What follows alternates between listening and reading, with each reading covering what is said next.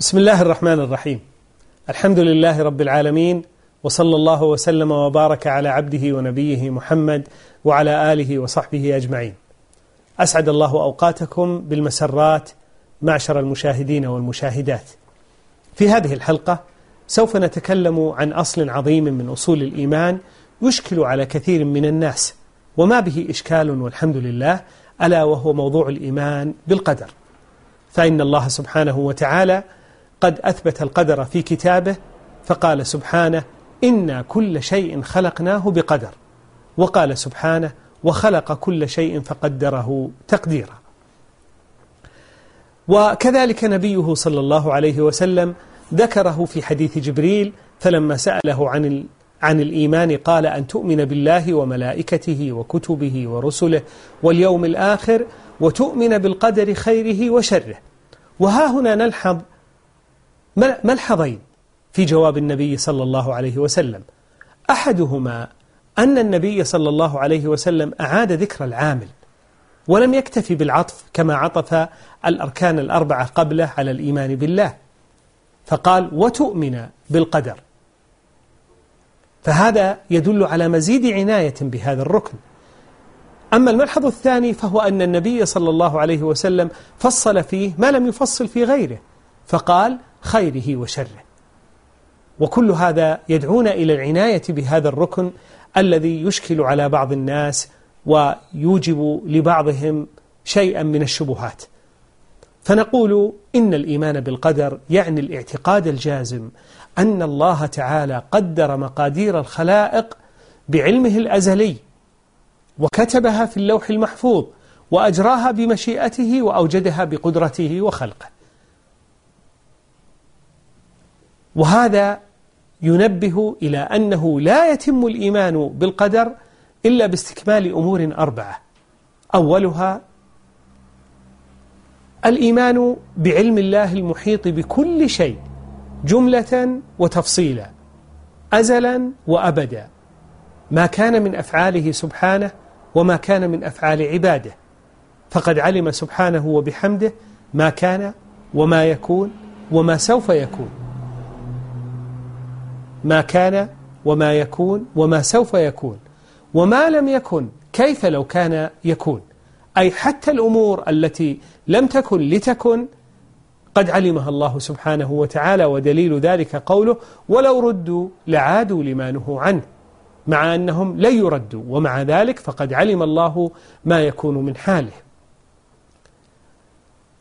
إذا هذا هو الأمر الأول الذي يجب اعتقاده في باب الإيمان بالقدر الإيمان بعلم الله المطلق المحيط بكل شيء. وقد دل على هذا أدلة كثيرة في كتاب الله تعالى منها قول الله تعالى وهو بكل شيء عليم وقوله تعالى ذلك تقدير العزيز العليم فالله تعالى قد علم من سيطيعه ومن سيعصيه كما علم أرزاق الناس وآجالهم. أما الأمر الثاني فهو الإيمان بكتابة الله للمقادير. في اللوح المحفوظ قبل أن يخلق السماوات والأرض بخمسين ألف سنة قال الله تعالى ما أصاب من مصيبة في الأرض ولا في أنفسكم إلا في كتاب من قبل أن نبرأها إن ذلك على الله يسير لكي لا تأسوا على ما فاتكم ولا تفرحوا بما آتاكم والله لا يحب كل مختال كفور. وقال سبحانه وتعالى عالم الغيب لا يعزب عنه مثقال ذرة في السماوات ولا في الأرض ولا أصغر من ذلك ولا أكبر إلا في كتاب مبين. وفي حديث عبد الله بن عمرو بن العاص رضي الله عنهما قال سمعت رسول الله صلى الله عليه وسلم يقول كتب الله مقادير الخلائق قبل أن يخلق السماوات والأرض بخمسين ألف سنة. قال وعرشه على الماء. رواه مسلم. وعن عبادة بن الصامت رضي الله عنه قال سمعت رسول الله صلى الله عليه وسلم يقول إن أول ما خلق الله القلم قال له اكتب. قال ما أكتب؟ قال اكتب مقادير كل شيء حتى تقوم الساعة. رواه أبو داود. وقد جمع الله تعالى هذين الأمرين عن العلم والكتابة في آية واحدة في كتابه فقال سبحانه ألم تعلم أن الله يعلم ما في السماء والأرض؟ إن ذلك في كتاب. إن ذلك على الله يسير. وأما الأمر الثالث الذي لا يتم إيمان امرئ بالقدر إلا بتحقيقه فهو الإيمان بمشيئة الله النافذة فما شاء الله كان. وما لم يشأ لم يكن. لا مانع لما أعطى ولا معطي لما منع ولا راد لما قضى. لا يكون في ملكه ما لا يريد. يهدي من يشاء بفضله ويضل من يشاء بعدله ولا معقب لحكمه. قال الله تعالى ولو شاء الله ما اقتتل الذين من بعدهم من بعد ما جاءتهم البينات ولكن اختلفوا فمنهم من آمن ومنهم من كفر ولو شاء الله ما اقتتلوا ولكن الله يفعل ما يريد. فهذا يدل على طلاقة مشيئة الله تعالى وتعلقها بأفعال العباد. وقال سبحانه وبحمده لمن شاء منكم أن يستقيم وما تشاءون إلا أن يشاء الله رب العالمين. وأما الأمر الرابع الذي لا يتم إيمان امرئ بالقدر إلا به فهو الإيمان بخلق الله تعالى لجميع الكائنات وإيجاده لها فالله الخالق وما سواه مخلوق وجميع الأشياء ذواتها وصفاتها وحركاتها مخلوقة محدثة والله خالقها وموجدها. قال الله تعالى الله خالق كل شيء وقال سبحانه وتعالى والله خلقكم وما تعملون أي خلقكم وخلق معمولاتكم من الأصنام أو خلقكم وخلق أعمالكم. فكل شيء مخلوق لله عز وجل. فأفعال العباد خلق لله وكسب لهم. قال ربنا عز وجل لها ما كسبت وعليها ما اكتسبت. في أمر الإيمان بالقدر فهو الإيمان بأنه لا تلازم بين المشيئة والمحبة. فقد يشاء سبحانه ما لا يحب وقد يحب ما لا يشاء لحكمة بالغة وغاية محكمة. قد يشاء ما لا يحب كما أنه سبحانه وبحمده شاء وجود الكفر والفسوق والمعاصي. وقد يحب ما لا يشاء فالله تعالى يحب أن يؤمن الناس جميعا لكنه لم يشأ ذلك وذلك لحكمة بالغة وغاية محكمة. فإنه لا يتبين معاني أسمائه وصفاته ولا يقوم سوق الجنة والنار ولا يتميز الأبرار من الفجار ولا أهل الإيمان من أهل الكفر ولا يرفع علم الجهاد ولا يقوم الأمر بالمعروف والنهي عن المنكر والنهي عن المنكر إلا بهذا. فالله تعالى له الحكمة البالغة فلهذا لم يجعل تلازما بين مشيئته الكونية وبين محبته الشرعية. قال تعالى ولو شئنا لآتينا كل نفس هداها ولكن حق القول مني لأملأن جهنم من الجنة والناس أجمعين. وقال سبحانه إن تكفروا فإن الله غني عنكم ولا يرضى لعباده الكفر. وإن تشكروا يرضه لكم. فلا شك أن الكفر منهم وقع بمشيئته مع أنه لم يرضه لهم. مما يجب الإيمان به في باب الإيمان مما يجب الإيمان به في باب الإيمان بالقدر الإيمان بأنه لا تعارض بين الشرع والقدر.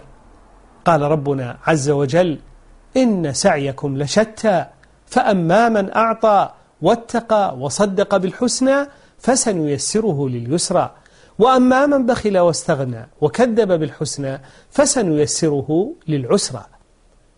فالشرع أيها الإخوة والأخوات هو كتاب الله المفتوح والقدر غيب مكنون فقد قدر الله تعالى مقادير العباد وأخفى ذلك عنهم وأمرهم ونهاهم وأعدهم وأمدهم بما يؤهلهم لامتثال أمره واجتناب نهيه. وعذرهم إذا عرض لهم مانع من موانع التكليف يحول بينهم وبين امتثال أمره واجتناب نهيه. فحينئذ لا حجة لأحد على الله تعالى على فعل المعصية وعلى ترك الطاعة بالقدر السابق. فقد أبطل الله تعالى احتجاج المشركين بالقدر على معصيته. فقال سبحانه وتعالى حاكيا مقالتهم. سيقول الذين أشركوا لو شاء الله ما أشركنا ولا آباؤنا ولا حرمنا من شيء. هكذا حكى الله تعالى مقالتهم واحتجاجهم بالقدر السابق على شركهم وكفرهم وتحريمهم ما أحل وتحليلهم ما, ما, حرم. فلنستمع كيف رد الله تعالى هذه الشبهة بثلاثة ردود؟ قال سبحانه وتعالى كذلك كذب الذين من قبلهم فسمى الله تعالى مقالتهم تلك كذبا والكذب هو مخالفة الخبر للواقع. ثم قال حتى ذاقوا بأسنا. ولو كان لهم حجة في القدر ما أذاقهم الله بأسه لأن الله تعالى حكم عدل مقسط لا يظلم مثقال ذرة. ثم قال ثالثا ناسفا شبهتهم من قواعدها. قل هل عندكم من علم فتخرجوه لنا؟ إن تتبعون إلا الظن وإن أنتم إلا تخرصون. أي هل اطلعتم على كتابكم قبل أن تفعلوا ما فعلتم من الشرك والكفر وتحليل الحرام وتحريم الحلال فأتيتم ذلك بناء على علم مسبق؟ أم أنكم فعلتم ذلك من باب الظن والتوهم والخرص المحض؟ لا شك أنهم لم يطلعوا على كتابهم. وبهذا أيها الإخوة والأخوات يتبين بطلان ما يدعيه بعض المعاندين والمشاكسين الذين إذا أمروا بمعروف أو نهوا عن منكر قالوا هذا قدر الله الله كتب علينا كذا وكذا. فيرد في نحورهم ويقال لهم متى علمتم أن ذلك قدر الله؟ أقبل الفعل أم بعده؟ لا شك أنهم لا يستطيعون الادعاء بأنهم علموا بأن هذا قدرهم بأن هذا قدرهم قبل الفعل وإنما علموا أن هذا هو قدر الله بعد الفعل فلا حجة لهم وهم قبل الفعل قد آتاهم الله تعالى الأدوات والقوى والقدرات التي تمكنهم من الفعل والترك لكنهم أتوا ما أتوا وتركوا ما تركوا عنادا وبغيا وشهوة لا على أثارة من علم أو بينة من الله. هذا وقد ضل في هذا الباب. أعني باب الإيمان بالقدر. طائفتان كبيرتان إحداهما القدرية النفاة وهم الذين أنكروا القدر وزعموا أن الأمر مستأنف على الله عز وجل.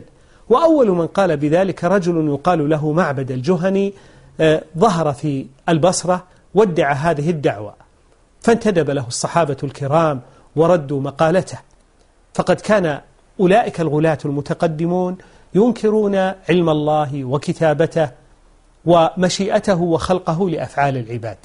ولعلهم انقرضوا لشناعة مقالتهم ثم خلفهم قوم يقال لهم المعتزلة. فقالوا نثبت العلم والكتابة لكنهم أنكروا المشيئة والخلق. فزعموا أن العبد يشاء فعل نفسه دون مشيئة الله وأنه يخلق فعل نفسه دون خلق الله عز وجل. ولا شك أن هذا باطل كما سنبين. وأما الطائفة الثانية فهم الجبرية عكس أولئك وهم الذين غلوا في إثبات القدر وقالوا العبد مجبور على فعله. وسلبوه الإرادة والفعل وجعلوه كالريشة في مهب الريح وجعلوا أفعاله وتصرفاته كحركات المرتعش ونفوا عن أفعال الله الحكمة والتعليل.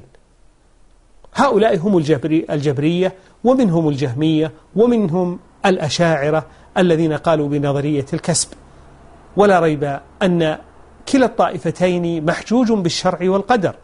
فأما منكر القدر بمراتبه الأربع فترد عليهم النصوص الصريحة. ويدل الواقع على أن المرأة يجد في نفسه الإرادة والاختيار. فيعمد لفعل شيء من الأشياء فيحال بينه وبينه مما يدل على قدر الله النافذ. وأما الجبرية الغلاة في إثبات القدر فإنها ترد عليهم أيضا النصوص الدالة على إثبات الإرادة والفعل والمشيئة للعبد كقول الله تعالى فأما من أعطى واتقى وصدق بالحسنى فأسند الفعل إليه وكذلك قال فأما, فأما من طغى فأسند الفعل إليه. وقال وأما من بخل واستغنى وكذب بالحسنى فأسند الفعل إليه. فالنصوص الشرعية تأخذ بهم كما أن الواقع أيضا يدل على أن الإنسان يجد في نفسه التفريق بين الأفعال الاختيارية والاضطرارية. فالعقل والشرع بحمد الله يدل على بطلان هاتين المقالتين وضلال هاتين الفرقتين وأن الحق فيما هدى الله تعالى إليه أهل السنة والجماعة والحمد لله رب العالمين.